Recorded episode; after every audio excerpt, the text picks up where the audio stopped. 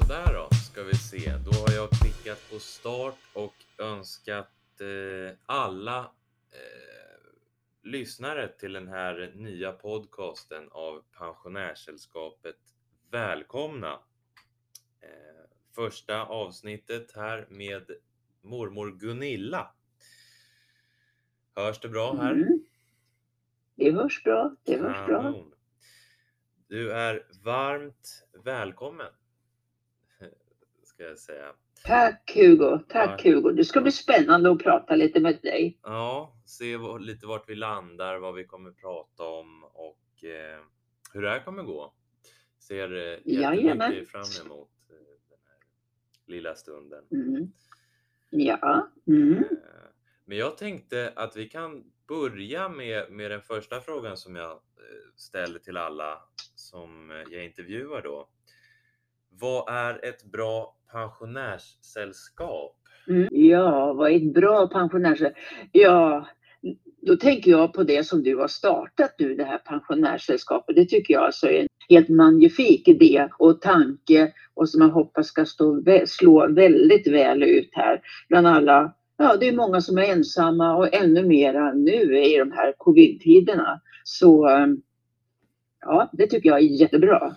Ja, nej, men vad kul, för jag tror verkligen att det där är en fråga jag kommer få många spännande svar från, för jag tror att många kan se väldigt Mm. olika, både eh, vissa kan säga pensionärssällskapet då, vissa kan säga tvn, radion, kanske fotbollsmatcher. Det finns så mycket Mm, sällskap man kan ha och eh, jag blir jätteglad att höra att eh, det här eh, med pensionärssällskapet känns eh, som ett bra pensionärssällskap. Absolut, absolut. Och det är som du säger att det, det finns ju många olika eh, möten som eh, i olika pensionärssällskap. Men då tänker jag just på många som är, är ensamma idag och eh, ja, man kan lyssna på andra och lyssna på en podd. Och just det, ja, på kvällar eller kanske på natten när man inte kan sova. Så här, det är jättebra att kunna sätta på en podd och lyssna. Ja, verkligen. Är det något du har gjort själv eh, någon gång? Kanske lyssnat på något program? Eller? Ja, men det gör jag faktiskt eh, ganska ofta. Eh, när jag eh, går och lägger mig och sådär så lyssnar jag på någonting. Det finns eh, väldigt mycket olika intressanta poddar och så. Så det är mest ofta på kvällen eller om jag vaknar till på natten och inte somnar om, ja, då går jag in och lyssnar på någonting. Risken är ju bara att jag somnar efter en stund. Jag blir så avslappnad. Men eh, då kan jag lyssna på resten nästa dag eller nästa kväll. Ja, exakt. Nej, men det är det som är fint. Det gäller att, att plocka upp vart man eh, somnade bara. Eh, Mm, mm, för- för precis, där men det jag- går ju att fortsätta så att säga. Ja, Mm. exakt. Nej, för där har jag själv varit. Jag tycker också det är väldigt eh, behagligt att eh, sätta på en, eh, en röst och, och någon att lyssna på. Och, eh, Mm, det absolut, absolut. Ja. Mm. Så att, och det har jag gjort faktiskt i, i flera år, lyssnat på olika poddar för det finns så många intressanta intervjuer och många intressanta människor så att det, är- det, är något, det är jättebra. Och så är det kul som sagt för att nu om du kommer igång med det här med pensionärssällskapet och intervjuer så det kommer jag att lyssna på verkligen många gånger. Ja, vad roligt. Nej, Jag tycker också det ska bli jättespännande. Jag hoppas också att jag kommer kunna lyssna tillbaka på flera avsnitt och eh, se eh, och få höra om roliga historier och, och berättelser. Och eh, Mm. ja, bara dela den här stunden och eh, eh, podcasten med alla som vill följa med och lyssna på det här eh, Mm. Ja, absolut. Och så lär man sig hela tiden alltid något nytt. Det är ju det som är så spännande. Ja, verkligen. Det finns aldrig någon eh, begränsning. Det är därför det fortfarande skrivs nya böcker och eh, ny kunskap upptäcks. Det är Mm. en oändlig, oändligt Mm. djup brunn som kallas kunskap. Man alltid kan hitta nya Mm, saker. mm. inom- Nej, men det, det, det är roligt med nya kunskaper och att det, det är härligt fast det, jag är så pass gammal idag då, så att jag är din Ja, gamla mormor så känner jag mig nyfiken, riktigt nyfiken. ja. Nej, men det tror jag, det är Mm. jättebra tror jag faktiskt och, och nyttigt att man ska vara för om man eh, slutar leta då kommer man på något sätt eh, sätta sig ner bara och känna sig bekväm och sen så kommer nog förmodligen inte så mycket nytt. Eh, för ofta så är det ju så att man själv måste ta sig ut för att uppleva saker och, och, och. Mm, absolut, Men, absolut. och det är Mm, där vi mm. också på Pensionärssällskapet vill kunna underlätta den processen för att det kanske inte är så lätt för alla att eh, känna engagemanget och uppleva nya Nej, det- saker och, och sådär. Nej, vi är ju olika alla människor, så är det ju så att säga. Ja. Ja, verkligen. Mm, Så mm, är det mm, mm. definitivt. Nej, men det är jätteroligt att du vill vara med. Eh, jag tänker att eh, vi kanske kan börja lite med, med hur... Eh, va- vart, vart har du växt upp någonstans? Jag har växt upp, eller jag är född i Visby på Gotland. Och där bodde jag mina första sju år. Och sen så bodde på lite olika ställen på Gotland också. Beroende på var min pappa hade jobb någonstans. Eh, och sen så strax innan jag fyllde sju år så flyttade vi till Nyköping. Och sen har jag växt upp i Nyköping med omnejd så att säga runt om, eh, ja, i närheten av Nyköping. Ja, Och eh, ja, och vi är en stor familj. Jag har fem stycken eh, yngre bröder. Så att vi har varit en stor familj. Ja, verkligen. Hur... min- första fråga där. eh, Gotlandsdialekten. Mm. Han, han du få någon sån eller år som du har växt Ja, ifrån? alltså jag, jag vet att jag pratade väldigt, väldigt, eh, väldigt, väldigt gotländska. Så det är riktigt, eh, ja, som man verkligen kan göra. Och, men av någon anledning så, eller ja, så är det kanske att när man då börjar skolan och så vill man ju låta som alla andra.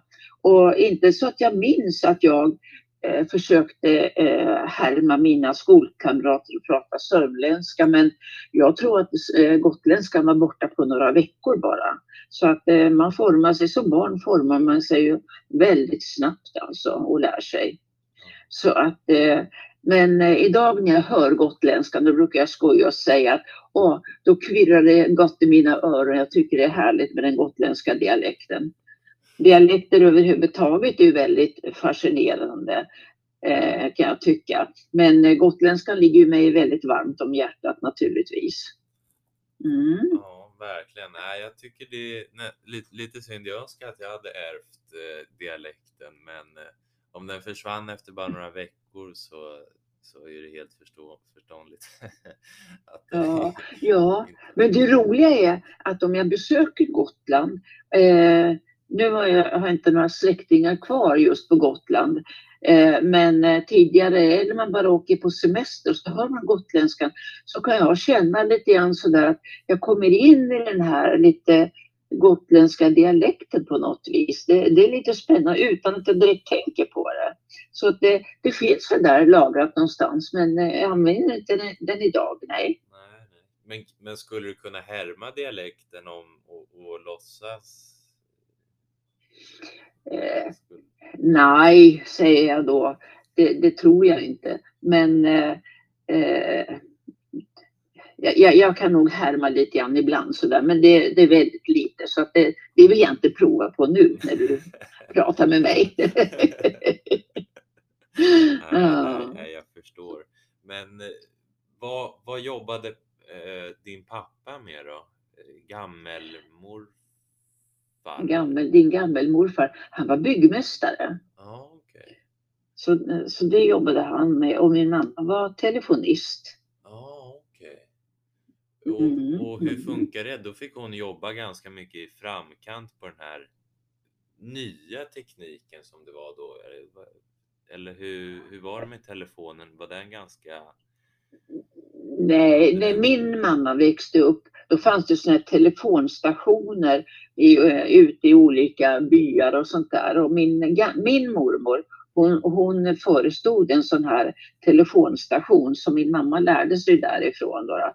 Men du vet att då var det ju sån där utrustning som man ser på museum idag, vet du, med såna proppar som man sticker in och man svarar och, och så ska man koppla vidare och då tar man upp en sladd och sticker in i den här eh, eh, ja, på det numret så att säga. Det, det var sladdar och det var grejer.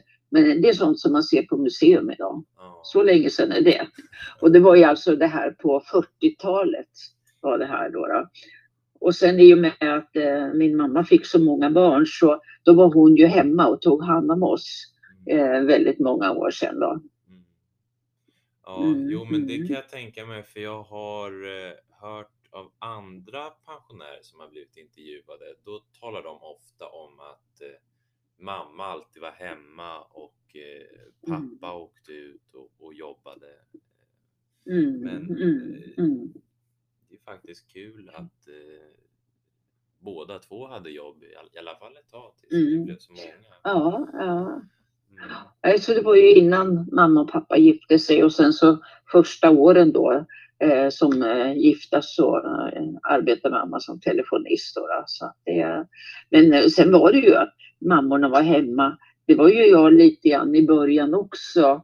Eh, eller jobbade extra bara så att säga. Men eh, det var ju slutet på 60-talet. Då skulle ju liksom alla kvinnor ut och jobba. Då det, det eller blev så då i slutet på 60-talet. Mm. Ja, okej. Okay. Ja, och så, men, men hur var det att flytta runt så mycket på Gotland? Ja, eh, jag började i skolan. Jag började i skolan när jag var sex år, för jag är född i början på året. Så, eh, så jag gick ju i två olika skolor på Gotland fast jag bara bodde där en termin eh, ja, efter sen jag hade fyllt sex år. Då.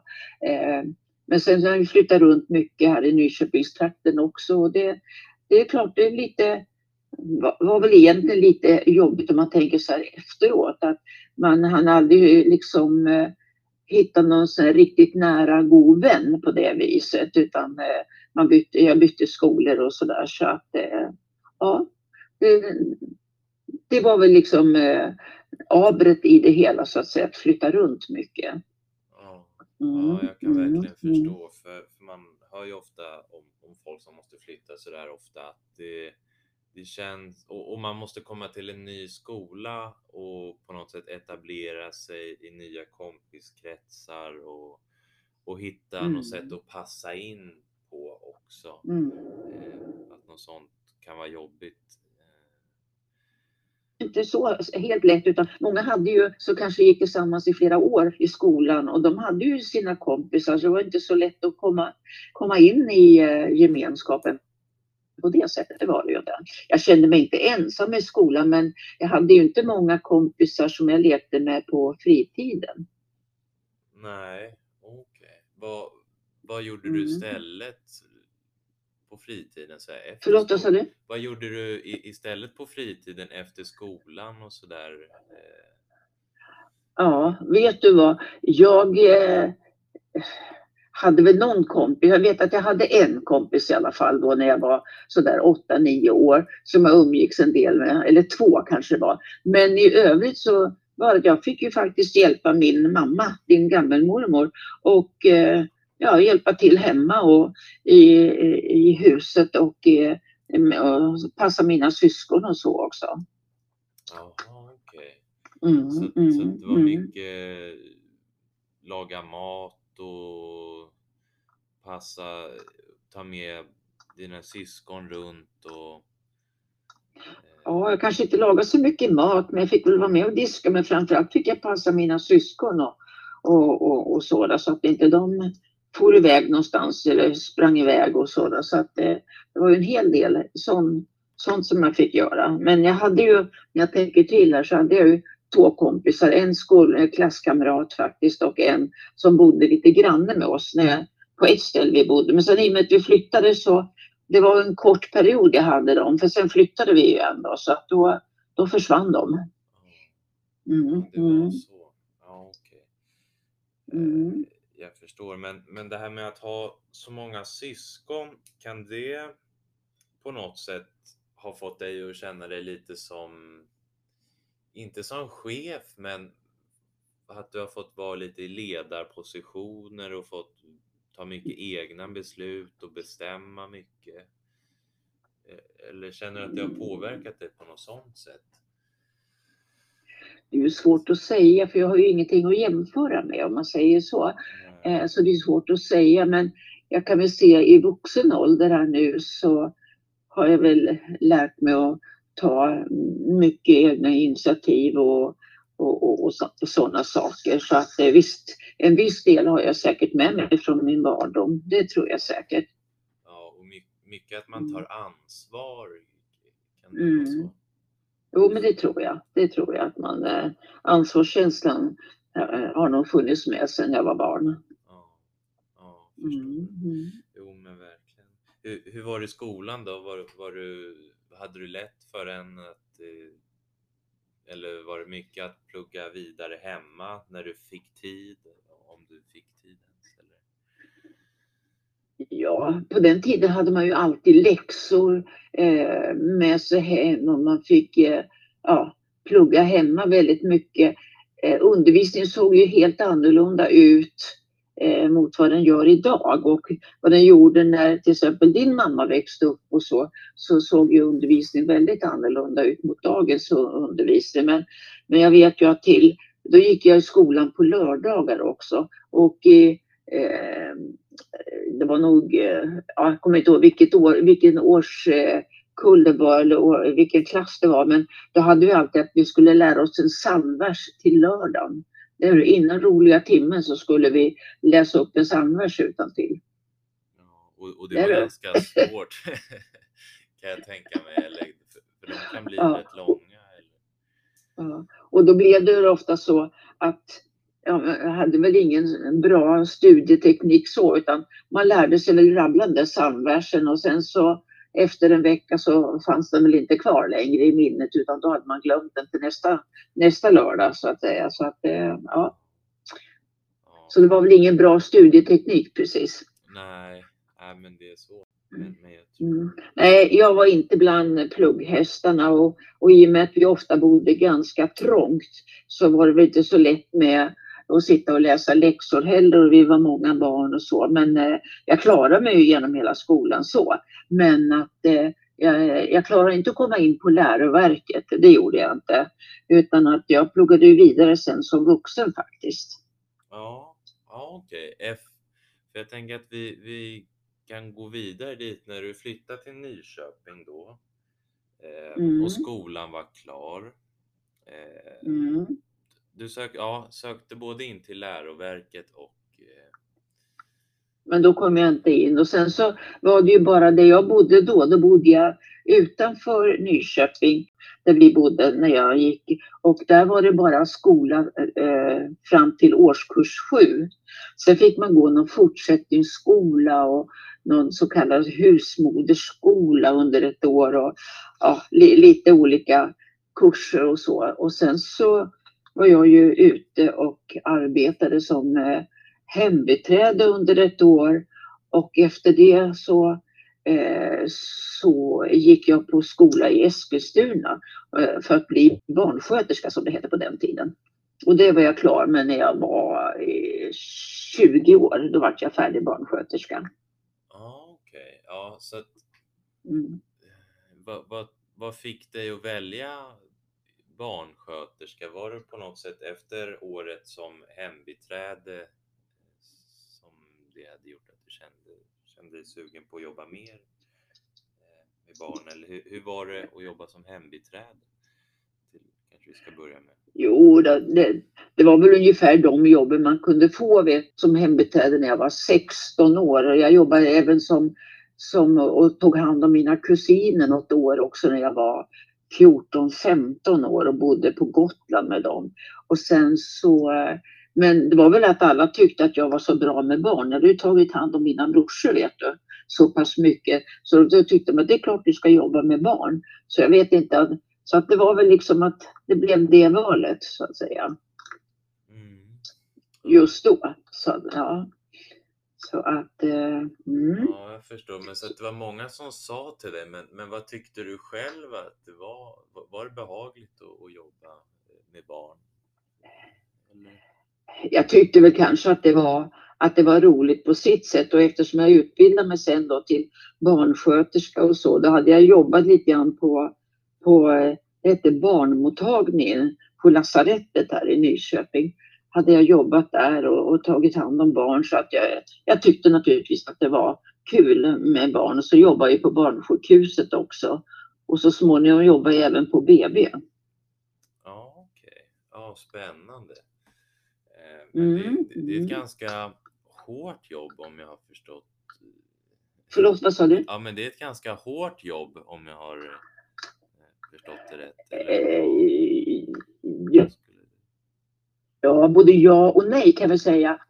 Men det är klart att man träffar på sjuka barn och det kan ju vara väldigt tufft. Och, eh, allra helst de barnen som kanske får, ja, som kanske inte överlever så att säga och man möter på det. Men turligt nog var det väldigt få gånger som jag behövde eh, uppleva det. Men eh, svårt sjuka barn, det är alltid jobbigt att, att träffa på. Det är det. Men samtidigt också eh, när man kan vara med och eh, ja, en del i det hela att de blir friska så småningom. Nu var det ju läkare och sköterskor i första hand då, men sen var väl vi rätt viktiga också, vi som tog hand om dem i övrig tid på dygnet när de var på sjukhus. Mm. Jo, men verkligen. Det är Mm. ju ja, Mm, minst lika viktigt skulle jag säga. mm, mm. Ja, och, Sen så om jag bara får säga till eh, skolor och utbildning så småningom sen så, men det kanske du vill ha längre fram men i programmet, men så eh, läs, studerade jag sen som vuxen. Jag tror att jag var 35 när jag började läsa vidare och så småningom gick på eh, högskola. Men det kanske kommer längre fram. ja, ja, men det definitivt. Det tar vi och eh, kopplar in lite, eh, det här som det kommer. Eh, men jättespännande att, att jobba eh, med allt det. Men vad, eh, vad, vad hände där? Kände du att du hade bra familjer att, att jobba med? Ja, det, det var var jättebra. Jag jobbar som sagt bara i en familj där i stort, eh, men och, och under ett helt år. Det var en väldigt bra familj eh, som jag jobbade hos och eh, lärare och han var pilot eh, i den, den familjen. Och eh, barnen var väl två, fyra och åtta år eller någonting sånt där när jag började jobba där. Men eh, det var trevligt och de bodde i en villa, men det var ju mycket att göra. Eh, I och med att ja, man skulle sköta hela hemmet plus att jag skulle baka bullar och, och kakor och sånt också. Ja, Mm. så, så att det var där du lärde dig receptet för alla fina fikastunder vi har haft hittills. kanske, kanske, jag vet inte. Sen gick jag ju, jag gick ju en skola också där. Det var ju typ som en yrkesskola, men man liksom fick lära sig att och, eh, baka och laga mat och väva och sy och, och sen pluggade vi ämnen också då som matte och svenska och engelska. Så att eh, där lärde jag mig väl grunden till allt sånt då och tyckte att det var roligt. Ja, ja nej men Mm. vad kul och, och eh, jätteroligt också att du tycker att det, att det var kul. Mm, ja, ja, men det var skojigt. Och, och då, hade vi, då gick vi tillsammans ett helt år. Och eh, då, då fick jag ju eh, lite nya vänner och faktiskt jag har en vän kvar från den tiden som jag, eh, ja hon bor på andra sidan Sverige nu då, men att eh, som vi har lite kontakt någon gång så här vartannat år kanske, men vi fortsätter att prata där vi slutade. ja, ja, Mm, mm. Härligt. Ja, Ja, det är härligt. Ja. så du började jobba på BB och fick vara med om massa upplevelser och, och både Mm. se eh, några kanske av de finaste ögonblicken när man fick vara med om att eh, ett barn tillfrisknar och, och kommer tillbaka men även Mm. mycket Mm. tyst. Men på BB just kan vi säga då att där var det ju fri. Det var när jag jobbade på barnsjukhuset. Det var då jag träffade på sjuka barn. När jag jobbade på BB där jobbade jag natt faktiskt. För då hade din mamma och, och din mammas syskon kommit till världen. Så då jobbade jag natt eh, på BB och eh, tog hand om de små nyfödda och tog in dem till mammorna och sådär. För på den tiden så då, då bodde alla nyfödda barn i en barnsal och mammorna låg på sina salar och så fick man ta in barnen till mammorna när de skulle amma dem och, och byta på dem. Så det såg annorlunda ut då också. Ja, ja. Ja, jag tänker lo lite logistiskt sett, det, det händer aldrig att man råkar blanda ihop barn? Stopp. Nej, nej, det, det, det råkar jag aldrig i alla fall ut för, eller ingen som jag kände heller råkade ut för det.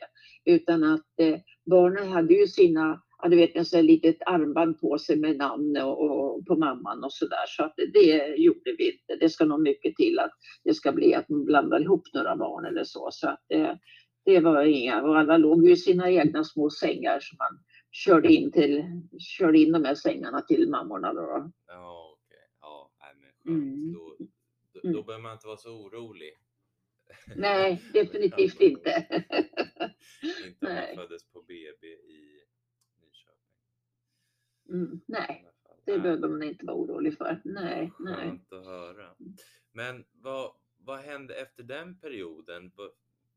Varför eh, ville du gå vidare därifrån? Eh, så, eh, om man säger då när jag jobbade på BB, då hade jag ju fått eh, mina tre barn. Mm. Din mamma och sen hennes syster och hennes lillebror hade ju kommit till världen då. Så, och eh, då hade jag flyttat till, till våran gård. Eller vi hade, jag hade gift mig med din morfar och eh, då var jag bara 20 år när jag gifte mig med din morfar. Och eh, då hade vi, hade vi köpt en gård ute i Råby.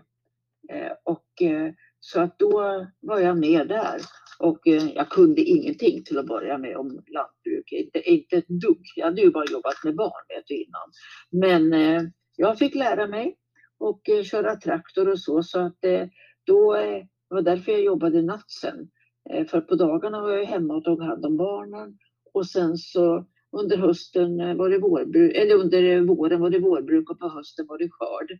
Så att då var det fullt upp och att göra på gården. Ja, och då undrar jag lite, när, när fick du tid att sova och, och vila och sådär?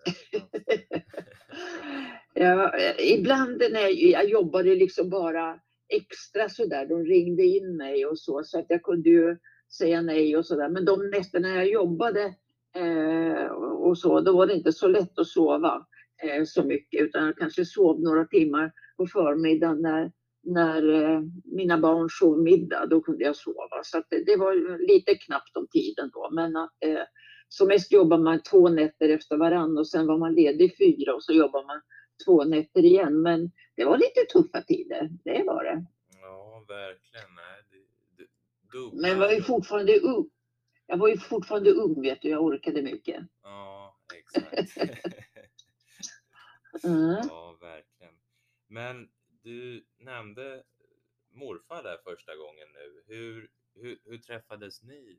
Var det på... Ja du, vi träffades, då bodde jag alltså där ute i Husby-Oppunda, som det heter. Och eh, på granngården där så var det ett pensionat. Och där var din morfar och, och han var ju så lantbruksintresserad redan då så att han var där även eh, när han inte var pensionatsgäst så var han ju där och hjälpte till. Och på det viset lärde jag känna honom så småningom. Men det var via, via mina bröder som också gärna var på den gården. Så då lärde jag känna din morfar. Så jag träffade honom redan när jag var 16 år. Jaha. Tidigt. Och sen mm. så bara fyra år senare giftermål och, och den biten. Giftermål och gård och så småningom barn så att säga. Ja. Ja, så det sker giftermål så... och, och gården där, det köpte ni ungefär samtidigt? Eller ja, ja, men precis. Och det är faktiskt här i eh, söndags, den 14 mars, då var det 55 år sedan din morfar flyttade till den här gården. Ja, okej. Okay. Ja, så ja. han hade redan den Ja, eller han hade det, men på den tiden vet du, man inte var gift, då fick man ju inte bo ihop. Så var det ju. Så att eh, vi gifte oss sen den 7 maj. Då gifte vi oss och då flyttade jag till Morpan. Men jag var ju på Morpan på dagarna så och vi grejade och vi ordnade och möblerade och köpte möbler och hade oss här. Men jag sov inte över där utan jag sov inte över där förrän eh, 7 maj när vi var nygifta. Jaha, så det var så pass. Ve- ve- Vem Mm. var det som hade sagt att det skulle vara de reglerna och så? Var det... Det var, det var så på den tiden att man skulle inte bo ihop. Sen var det väl en del som gjorde det i alla fall. Men eh, min, min pappa han var ju väldigt sträng sådär så att det, det fick jag bara inte. Så var det bara. Och eh, vi bodde ju inte så, det var inte mer än eh, 6-7 kilometer mellan där mina föräldrar och jag bodde och till Morpan. Så att det var inte så svårt. Då hade jag ju körkort också så att jag kunde ju åka bil emellan då, då så det var inga problem. Just, Jag tog ju körkort när jag var 18 år. ja, direkt. Mm, ja, någorlunda direkt så gjorde jag det då. Ja. Mm. Kom, kommer du ihåg vad din första bil var? Eh, ja, det var ju din morfar. Du, min första egna bil var ju först när jag började plugga i Stockholm sen. Eh, på Sköndalsinstitutet. Då fick jag en, en egen bil. Men innan dess så delade vi bil. Så den allra första bilen vi hade, din morfar och jag, det var en liten folkvagn, en liten bubbla vet du. Eh, en sån hade vi då. Ja, en sån där. Och nu pratar vi alltså om, ja, nu pratar vi om år 60, 1966. Ja, okej. Mm. 66. Ja, ett år innan mamma kom, första barnet. Jajamän. Så vi var gifta drygt ett år innan. Vi gifte oss i maj och sen i augusti året efteråt då föddes din mamma. Ja, så att Och allting två- gick ganska snabbt där kan man säga. Förlåt, vad sa du? Alltså att allting gick ganska snabbt där med att flytta och gifta sig och, och, och så ett år senare få första barnet. Ja, ja, ja, det, eh, då tyckte vi väl sådär också att ja, men varför ska vi vänta med att skaffa barn? Att vi, nu hade vi ju gård och vi hade djur och vi var bundna ändå. Att då, och vi tyckte det skulle vara så härligt om vi, om vi fick barn. Och vi, var, ja, vi, vi lyckades få barn väldigt snabbt ändå. Då. Så att eh, det, det var väldigt roligt. Det var vi väldigt glada och lyckliga över. Ja, härligt. Mm. Nej, men man, Och sen, mm, man säger ofta att eh, hur, hur var det att få första barnet? För många säger att det är väldigt speciellt och att på något sätt livet Mm. ändras. Och upplevde du det också som så? Att det, var Jo, visst var det speciellt. Ja, det var ju väldigt speciellt. Det var helt fantastiskt då, att få barn och, eh, och allt vad det innebar. Och, sen hade jag ju jobbat som sagt, som jag sa tidigare då med barn. Så att jag hade ju en erfarenhet på det viset att ta hand om barn. Men sen att få ett eget barn, det är ju helt annorlunda. Så är det ju. Ja, det är. Men det är fantastiskt roligt och, och, och, och så. Då. Och sen bodde jag på landet då och då så sa vi så här, ja men eh, Katarina, som din mamma heter, hon hade ju liksom inga lekkamrater på nära håll. Eh, så då så skojade vi och sa, vi får väl skaffa lekkamrater till henne. Så precis på dagen, två år efteråt, som efter Katarinas födelsedag, födde, eh, föddes, så föddes hennes syster Sanna. Ja. Mm. ja, just det. Ja, det, det är lite Ja. otroligt. Och sen, ja. Vad sa du lite? Li- Det är lite otroligt kan man säga. Eh, det Ja, ja, det är ju fantastiskt. dag. Och just att de blev födda på samma dag, det, det är ju fantastiskt roligt. Ja. Ja, verkligen. Mm. Ja, super. Och sen så kom barn nummer tre, eh, deras lillebror. Han föddes tre år senare. I augusti, men inte eh, två, tre, två veckor i- eh, senare i augusti så föddes lillebror. Ja, just det. Ja, nära kan man säga, men inte, inte Mm, bullseye jajamän. som, som man brukar kalla det. Ja, äh, men vad, på jobbfronten där, du efter BB. Vad jag gjorde efter BB? Ja. men det var ju då sen att jag eh, var hemma eh, och jobbade eh, på gården och så. Sen så eh, ja, vickade jag lite grann på BB under åren fram till 82 ungefär. Då eh, hade jag jobbat ganska hårt i jordbruket och min rygg var ganska dålig så att jag visste, jag visste inte riktigt hur jag skulle hantera det hela. Och jag hade hela tiden också haft en önskan om att vidareutbilda mig. Och eh, ja, på något vis så lyckades vi ordna till det så att jag gick två år på en folkhögskola här inne i Nyköping. Och eh, sen så sökte jag till högskolan, eh, till eh, ja, högskolan. Eh, och jag gjorde också för att kunna komma in där så eh, gjorde jag eh, högskoleprovet också då, så att det lades till då. Och hade sån tur så att jag kom in faktiskt. Eh, första året jag sökte så kom jag in Eh, på högskolan. Så jag gick på Sköndals, eh, Sköndalsinstitutet där jag utbildade mig till socionom. okay. Så att jag pluggade, jag pluggade i sex år där då. Från 82 till 88. Ja, till eh, riktig proffssocionom. ja, tack för det du. ja, men det var, det var väldigt roligt och eh, fantastiskt att få plugga som vuxen så att säga. Jag var ju 42 år när jag blev färdig socionom. Jag tror jag är 42. Eh, någonting sånt. Och, eh, men det var ju också att jag hade en fantastisk familj som ställde upp för att jag pluggade ju i Stockholm och vi bodde eh, utanför Nyköping. Så att jag till att börja med veckopendlade sen, sen åkte jag emellan varje dag. Det var då jag hade min första bil. När jag kunde åka emellan eh, Sköndalsinstitutet och Råby. Och, eh, men det var ju att som sagt, jag hade en fantastisk familj, fantastisk man och fantastiska barn som ställde upp på det här. så, eh, ja men det är ändå väldigt starkt av dem att ställa upp sådär för det är ju inte, det är inte riktigt åldern när de klara sig helt själva.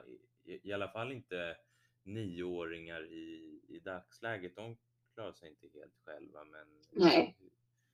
Nej, det gjorde inte. Men eh, din morfar var ju hemma. Mm. Han fanns ju hemma på heltid så att säga. Eller ja, han jobbar ju på gården men han, det fanns ju alltid en vuxen hemma när de kom från skolan och så, så, så fanns han ju hemma omkring hela tiden. Så att, eh, eh och likaså på morgonen när de eh, skulle gå upp och åka till skolan och så där så fanns ju han hand om dem. Så att eh, det, det, det var ju fantastiskt. Så att det var ju ett familjeråd innan jag skulle, när jag hade kommit, innan jag skulle söka till, till högskolan så hade vi familjeråd hemma. Och, och hur vi skulle göra och hur vi skulle kunna klara av det hela. Men eh, hela familjen tyckte att det här skulle vi ställa upp på tillsammans. Så det var ju fantastiskt. Ja, verkligen. Och en stor fördel med att ha egen gård. Och kunna bo på något sätt på mm, sin ja. arbetsplats. Eh. Ja, jo det hade ju varit svårare om din morfar hade liksom haft eh, eh, jobb borta. Eh, det hade ju varit betydligt svårare. Mm. Men eh, nu blev det genomförbart, ja. ja. ja så att jag pluggade i Stockholm i, fy, i fyra år. Ja, just det. Och, och sen så mm. ut mm. som färdigexaminerad socionom. Jajamän, ja. blev jag och började jobba inne i Nyköping då. då. Ja. Ja, mm. så att du fick mm. ändå komma tillbaka och, och få ett jobb eh, i, i samma stad sen efter eh, utbildningen. Eh, hur, hur, då sa du? Nu ja, uppfattar jag inte. Ja, du fick ändå komma tillbaka sen efter eh, Stockholms eh, studierna tillbaka till Nyköping. Ja, tillbaka till Nyköping och sen så fortsatte vi ju, din morfar och jag, att hjälpas åt med jordbruket och så. Men eh, jag jobbade ju borta heltid. Jag jobbade ju först på någonting på socialförvaltningen i Nyköping på någonting som hette eh, eh ja nu tappar jag bort det. Eh, ja, jag jobbar med ungdomar i alla fall där eh, till att börja med. Och eh, så småningom sen så började jag jobba som kurator på vårdcentral i Nyköping. Ja, okej. Så att det är fortfarande inne, det, det är inte nyfödda barn, men det är inte vuxna eh, heller. Nej, utan att då jobbar jag med barn mellan, eller ungdomar ska vi säga, eh, mellan eh, 12 och 20 år Mm. jobbar jag till att börja med. Ungdomsgruppen heter det. Mm, mm. Och sen så jobbade jag där några år och sen så eh, skulle man starta eh, på vårdcentralen med att ha kuratorer på vård, vårdcentralen. Det var, en, var nytt då, då. Så att då sökte jag dit och hade tur och fick jobb där på en gång. Mm. Ja, ehm, Och där jobbade jag, där, jag jobbade på två olika vårdcentraler så där jobbade jag ända fram till jag var 70 år. Jaha. Fem år Mm. efter pensionen. Ja, jag jobbade som konsult de sista fem åren. Mellan 65 och 70 så jobbade jag som konsult. Ja. Så att, eh, ja, det var en fantastisk tid. Ja, verkligen. Och, och hur var det att blanda eh, kuratorsjobbet med socio...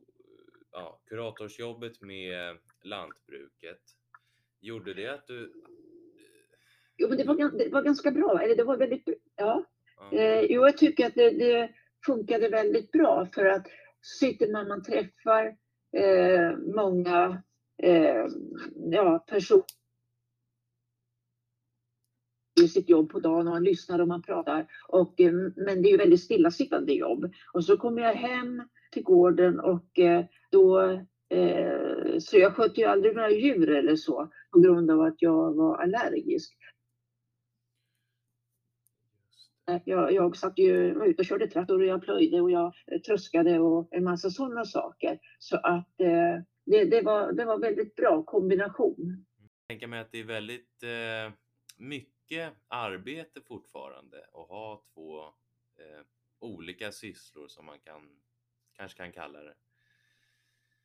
Mm. Jo, jo, men det var det ju. Det var det ju som sagt var. Det, det, det var inget, eh, eh, om man säger så här att det, eh, man, man hade ju alltid eh, viktiga arbetsuppgifter och tillsammans med att man skulle vara med sina barn och de hade sina aktiviteter. Man skulle skjutsa dem på olika aktiviteter och så där. Så att det var full rulle. Man sov, man sov inte så himla många timmar på dygnet eh, när det var som mest att göra. Men sen så eh, höst, senhösten och vintern då var det ju ganska lugnt så att då, då fick man ta igen sig lite grann och sen så eh, umgås ännu mer med familjen och göra massa roliga saker med dem och passa på att göra sånt då. då. Och sen när, när våren kom så då var det mycket, mycket jobb ute. Verkligen. Vad, Mm. vad, hade ni, vad hade ni för djur där på bondgården? Eh, ska vi se här. Till att börja med så hade vi köttdjur som det hette. Vi hade kalvar som vi födde upp eh, där och sen så hade vi eh, smågrisproduktion efter det under många år. Och eh, sen så eh, Eh, i mitten på eh, 80-talet så blev det ganska dålig ekonomi att ha grisar så att då, då slutade vi med det helt enkelt och eh, så, sålde alla grisar. Och sen så småningom sen, eh, ja vad kan det varit? Eh, så då började vi med strutsuppfödning. Och sen hade vi strutsar i åtta år. Och det var ju också en väldigt spännande period. Men eh, efter åtta år så, eller vi hade sagt det när vi startade med strutsar att det, det var ju en sån där riskabel eh, satsning egentligen, e-, ekonomiskt riskabel för det fanns strutsar i Sverige innan då. Men eh, spännande. Men och då så sa vi att nu, nu eh, vi jobbar med strutsar i fem år och har vi inte fått lönsamhet på fem år, då måste vi sluta. Vi, vi skulle inte. Men eh, när fem år hade gått så tyckte vi fortfarande att det var väldigt, väldigt roligt med de här strutsarna. Men vi hade ingen, ingen bra ekonomi på det. Men vi höll på i, i tre år till. Men eh, sen kände vi att nej, nu måste vi sluta för att nu, vi, vi får inte den ekonomin som vi, vi behövde ha. Så att då fick vi sluta med strutsar. Och då var vi framme någonstans här eh, runt 2004 eller någonting. Så att då slutade vi och sen efter det så har vi inte haft några djur. Nej, nej.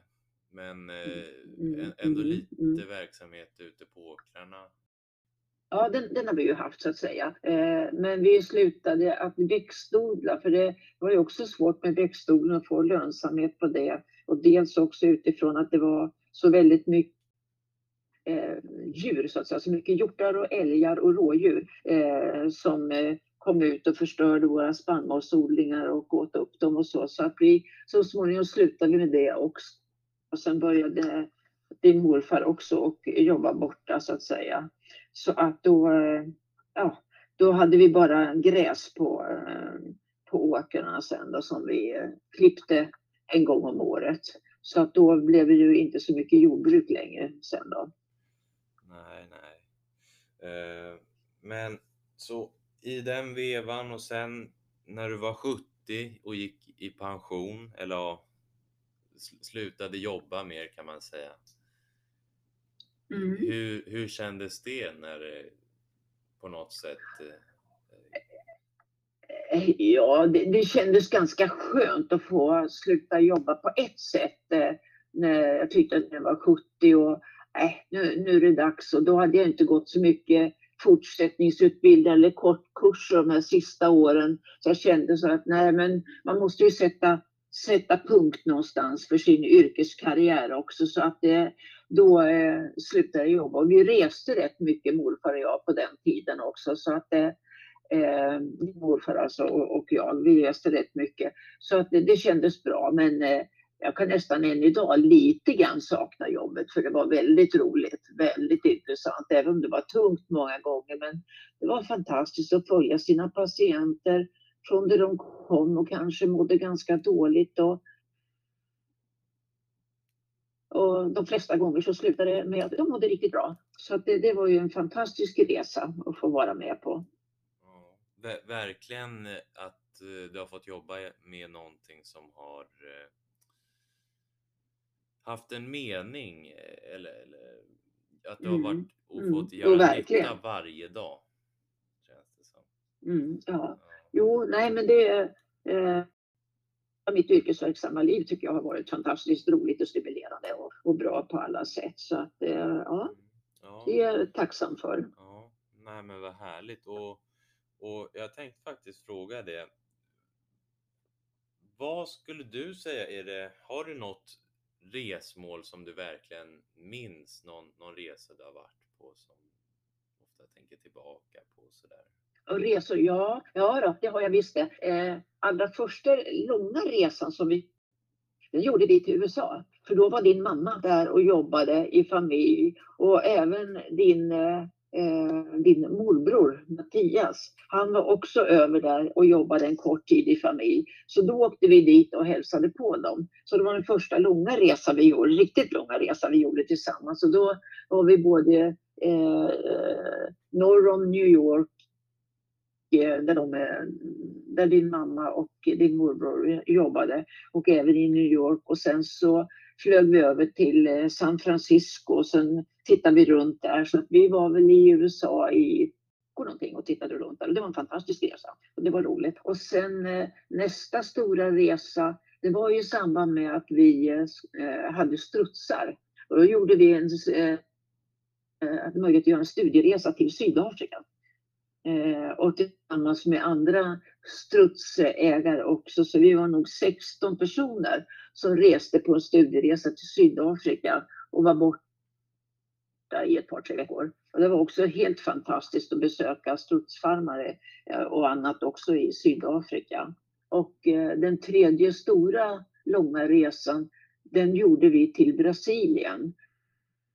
Från, vi gick med båt från Barcelona till eh, Rio de Janeiro. Och med på den resan så var det eh, vänner eh, till oss som var med också. Så vi var två par som gjorde den här resan på en, en båt som tog 4500 passagerare. Och vi, vi var på båten i 16 dagar innan vi nådde Rio de Janeiro.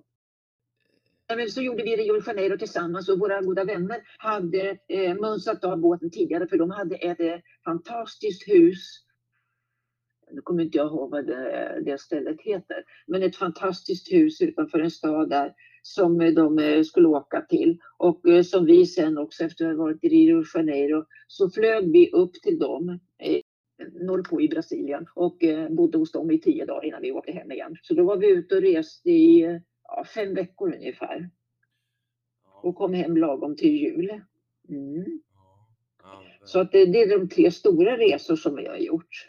Ja, stora äventyr kan man nästan kalla det. Ja, verkligen stora äventyr. Ja.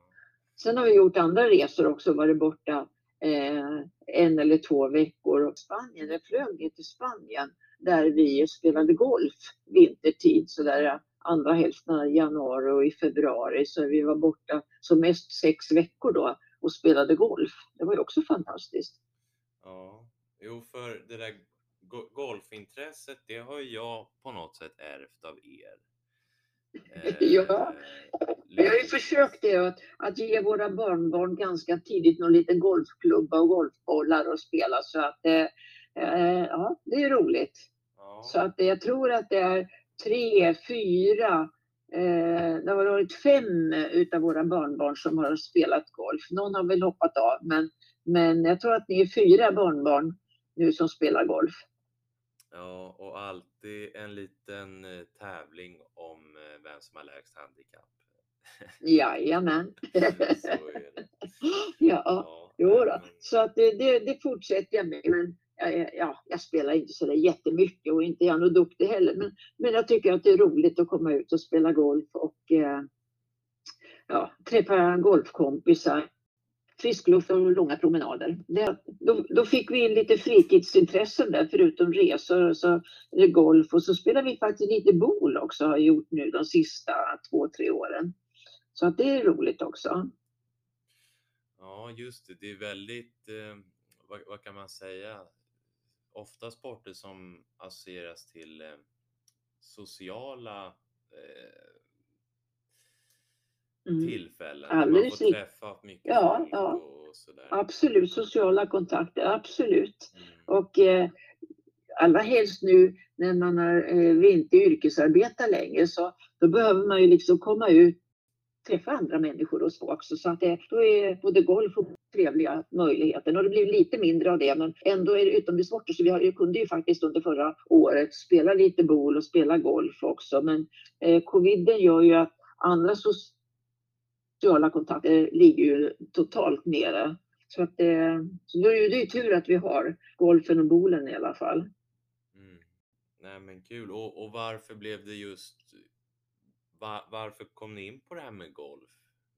Var det någon kompis som rekommenderade? Ja, Nej, det var flera stycken vänner som spelade golf och även eh, eh en, sys mina syskon, eh, eh, tre av mina syskon spelar faktiskt golf också så att det, det var väl mycket det. Eh, syskon och vänner och, och kände att vi ville gå ut och spela golf. Din morfar har varit lite sådär, han tycker att golfen tar för lång tid. Så han har väl inte varit lika aktiv som jag har varit. Men eh, man, eh, numera så kan man ju faktiskt gå ut och spela nio hål. Till att börja med när jag började spela golf då, då skulle man spela 18 hål. Det var inte, man kunde väl gå av tiden, men man fick ju betala för 18 hål.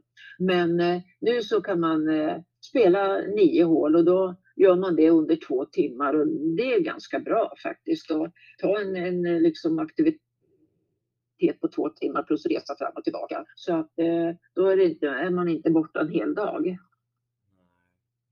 Nej. Exakt. Nej, för det där är ju verkligen något man eh, bland annat jag tänker på också att det, det tar eh, man får ofta schemalägga en eh, stor del av sin dag när man ska spela golf men eh, jag kan mm. definitivt tänka mig när det var 18 hål. Mm. Då, det tar ju ändå ett par timmar att, att gå igenom. Ja, är man inte, jag menar här ute, jag spelar ute på Nyköpings Golfklubb då och 18 tar fyra, fyra och en halv timme och, och spela det och sen ska man dit och man ska hem och sådär. Så att det, det, det, tar en stor del av dagen och sen ska man göra sig ordning hemma och sen ska man duscha när man kommer, eh, kommer tillbaka sen. Så att det, det blir ju nästan en hel arbetsdag som går åt. Inte långt ifrån om man spelar 18 hål. Så att det är ju ganska mycket. Ja, verkligen. Men, eh, ja, men ändå bra om man tycker att det är kul att man har mycket att göra då. Ja, jo men det är roligt. Det är roligt. Man tävlar ju liksom inte, eh, man tävlar mot sig själv så att säga. Så, så att det, det, ja, det, det är roligt, det är det. Mm. Ja, är, är du mycket av en mm. vinnarskalle på det sättet? när det kommer till eh, golfbanan? Eh, ja, det är det väl egentligen fast det, eh, jo, man vill ju varenda hål vill man ju ska gå bra naturligtvis. Men, men jag blir inte sur om det inte går bra. Så är det inte. Så att det, emot mig själv, så är det ju. Och man hoppas man ska bli bättre och sen så får man till några bra slag och så tror man att nu, nu har jag kommit på det. Men eh, så är det inte heller utan i golf kan allt hända. Så att, eh, men det är väl det som är roligt att det det, det är svårt att spela bra golf. Så är det. Så att, och det kan du se även när man tittar på våra stora svenskar som är ute i världen och spelar att eh, ibland ligger de på topp och ibland ligger de långt bak i, i, eh, i, i leden så att säga. Så att, eh, men det, jag tror att det är det som är, är det stora i golfen och kanske andra tävlingar också, att eh, det är svårt så att säga. Det är inget som är givet att, det, att man ska klara. Utan att det, det går upp och ner. Mm. Men det är det som gör en nyfiken tror jag på att spela. Ja, som gör att man ändå mm. kommer tillbaka eh, nästa Ja, jo, det är ut, ja, utmaning hela tiden. Mm. mm. Ja, mm. men eh, apropå den där stora svenskarna som är ute och, och tävlar eh, har jag tänkt. Har du någon speciell idol och så som du ser upp till eller helt enkelt Nej. Mm. haft någon tidigare som din, din första person som du såg upp till? Minns du vem det var? Ja, när det gäller idoler så, ja, men det var inte, på, inte golf utan då tänker jag ännu längre tillbaka i tiden. Och då tänker jag på den tid, och då var jag väl sådär 10, 11, 12 år, när, det var, när Elvis Presley började eh, spela och så fanns det en annan kille som hette Tommy Steele också. Och det var ju det här och det var var ju i skolor och det var överallt att var man Elvis-fans eller var man Tommy-fans och så vidare. Så att det var väl den stora idolen och jag tycker det är fortfarande roligt när jag hör Elvis-låtar. Det tycker jag är härligt och jag, jag kan spela Elvis-låtar fortsatt här också. Så att det, ja, det var väl den stora idolen då och ja, han finns kvar fortfarande i, mina, i mitt minne. Ja, ja jo verkligen. Har du någon favoritlåt mm. till och med som, som vi kanske ska avsluta den här pod, podcasten sen när vi är klara? Vi ska... Eh, jag kommer inte på någon precis sådär just nu, men att eh, jag kan väl eh, plocka fram och titta. Eh, mm. Och sen så tänker jag lite... Eh, ni har haft mycket djur på, på gården, men jag vet inte om man ska klassa dem som husdjur, men har, har du haft annars mycket husdjur? Ja. Jo, men gården, eh, eh, gårdens djur, det, det kallas ju husdjur. Kanske inte strutsar, men, men jag menar grisar och, och eh, eh, nötdjur och så, det kallas ju för husdjur. Eh, vad vi har haft annars så har vi haft eh, hästar. Din mamma och hennes syster hade ju hästar eh, när de växte upp. Och sen så har vi ju haft katter och vi har haft hundar, eller egentligen en hund. Vi hade väl en, en hund en kortare period också. Men, men eh, hund och sen så har ju dina, eh, din mamma och din mor kaniner och de hade fiskar och de hade fåglar. Och, ja, vi har haft massor med olika djur. Ja. Och, och hur var det när hästen kom in i köket? Ja, ja, jo, men det var, ja, det var en gång. Men det var nog att Sanna hade varit på granngården. Det var nog innan vi hade egna hästar. Jag kommer inte ihåg riktigt. Nej, det kanske var när vi hade egna och vi hade ett föl. Vi, vi hade ju såna här lånehästar hela tiden egentligen. Eh, som vi tog hand om. Eh, eller fick ta hand om. Och då var det nog det här fölet som Sanna kom in med i köket. Jo, så det, det har varit en häst i vårt kök. jo, då, så vi har, vi har haft många husdjur. Ja, men det är ändå lite speciellt kan man säga. Ja, det kan man säga. Det kan man säga. Ja. Jo då. Mm. Eh, och sen så tänkte jag egentligen bara höra med, eh, kanske har lite att göra med förebild också, men har du någon person i, i din närhet som du känner har gjort ett extra stort intryck som du har lärt dig något viktigt av eller, eller sådär? Mm. Mm. Jag var lite beredd på den frågan och så tänkte jag och funderade lite grann på att eh, vem skulle vara ja, eh, förebild eller någon som jag liksom som finns med så att säga i, i, mina tankar mellan varven. Och det är faktiskt en lärare som jag hade när jag gick på folkhögskolan. En lärare som hette Bert. Han var kunnig inom massor med olika eh, områden. Men eh, främst så var han ju eh, historiker och en väldigt eh, naturintresserad person. Så att eh, eh, han, eh, han kommer i mina tankar både nu och då. Han lärde oss så mycket om, eh, om man säger om gamla torp och gårdar och husgrunder och sådana kulturminnen eh, lärde han oss om. Och han var också sån så att han var intresserad av växter och vi växtfärgade och eh, garner och, och, och sådär också. Så att, nej, det var, han, han, var fantastisk, eller är fantastisk. Han finns ju fortfarande naturligtvis. Så att eh, nej, det, det, är en person som eh, har varit en stor förebild och som jag lärde mig så mycket utav. Ja, men det är ju mm. fantastiskt. Det låter som en väldigt mångsidad. Mm. Och då kan du tänka dig Ja, och då kan, kan, du tänka att det här var när jag gick på folkhögskolan 82 till 84 hade jag den här läraren. Så att eh, du ser att det var ju många, många år sedan. Ja. Och han finns fortfarande med som en läromästare för mig. Fantastiskt. Det är härligt. Ja, ja. Sen finns det naturligtvis andra människor också, men det var eh, honom jag först kom att tänka på, eller som jag kände bara sådär, ja, han, han var eh, en, en betydelsefull person. Mm. Ja, mm. men fint eh, att höra. Eh, och sen så har jag egentligen mm. eh, nu när man ofta får kanske fika hemma och så. Har, har du hittat något kaffebröd som du, du föredrar? Till ja, ja.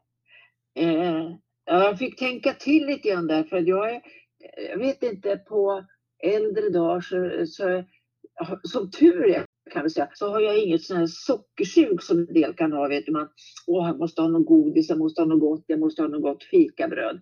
Så att eh, jag fick tänka till lite grann. Men när jag tänker tillbaka vad jag tyckte väldigt mycket om tidigare, eh, Napoleonbakelse. Och så fanns det en bakelse som ett, eh, ett konditori här i Nyköping som fortfarande finns. De gjorde, de gjorde någon slags knäckbakelse som jag tyckte var väldigt god. Och sen någonting som jag tycker är gott och som jag vet att ni barnbarn tycker är gott också. Det är när jag bakar toskatårta. Det kan jag eh, gå i god för att det är eh, väldigt gott. ja, så det är väl de som jag känner sådär, eh, ja, eh, direkt sådär med lite godare kaffebröd så att säga, så, eller bakelser och tårta. Mm. Ja, men det låter härligt. Tycker jag. Eh, mm, ja, det är inte så dumt. Det är inte så dumt. Nej. Nej. Att det, i, I övrigt så äter ja, jag äter väldigt lite fikabröd faktiskt. Men nej, någon gång ibland så är det riktigt gott. Ja, ja verkligen. Och speciellt när det är toska. Ja. ja. äh, men Ja, eh, eh, jag tycker vi verkligen fått lära känna dig mer, både jag och eh, förhoppningsvis hela Sverige eh, i förlängningen. Eh, men ja, ja. sen så vet vi aldrig hur lång tid den här coronan håller på. Kanske blir det så att vi får sitta ett tag lite till in, inomhus och då kan det ju ofta vara klokt om man har möjlighet att, att plocka upp en bok eller något sånt och läsa. Och då tänkte jag, har du något Mm. boktips du kan komma med här?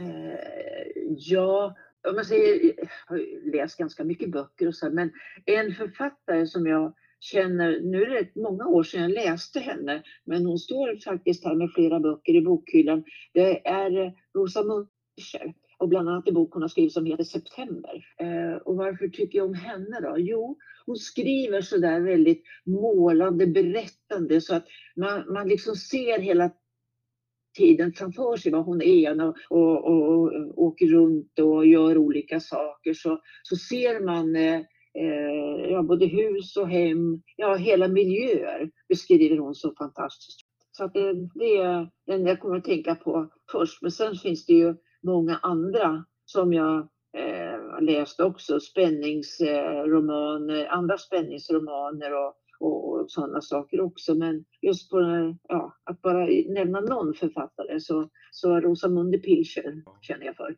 Ja, äh, men jättebra. Då Mm, tycker jag mm. att alla som hör det här och har möjlighet att eh, plocka upp en bok ska göra det.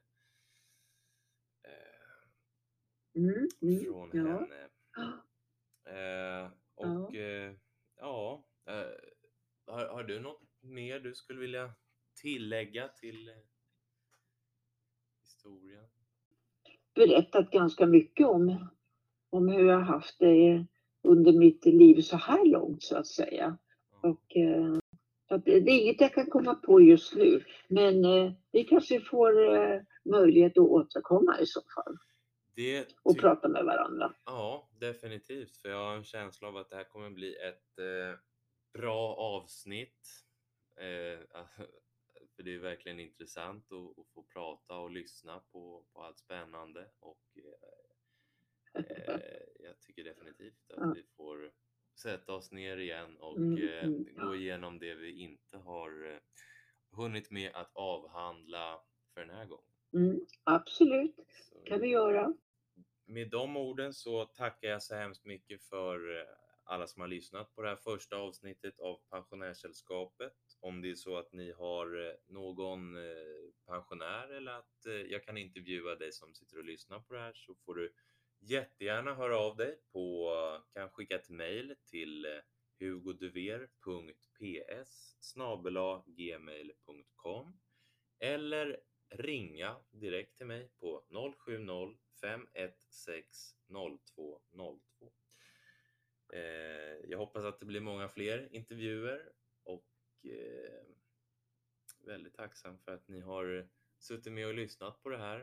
Eh, tillsammans minskar vi ensamheten bland pensionärer. Och eh, nu är det väl inte mycket mer än eh, att få lyssna på en liten eh, eh, det, en liten slinga från eh, Elvis tolkat av eh, Christer Sjögren. Va? Så ni får ha det bra så länge och ta hand om er alla.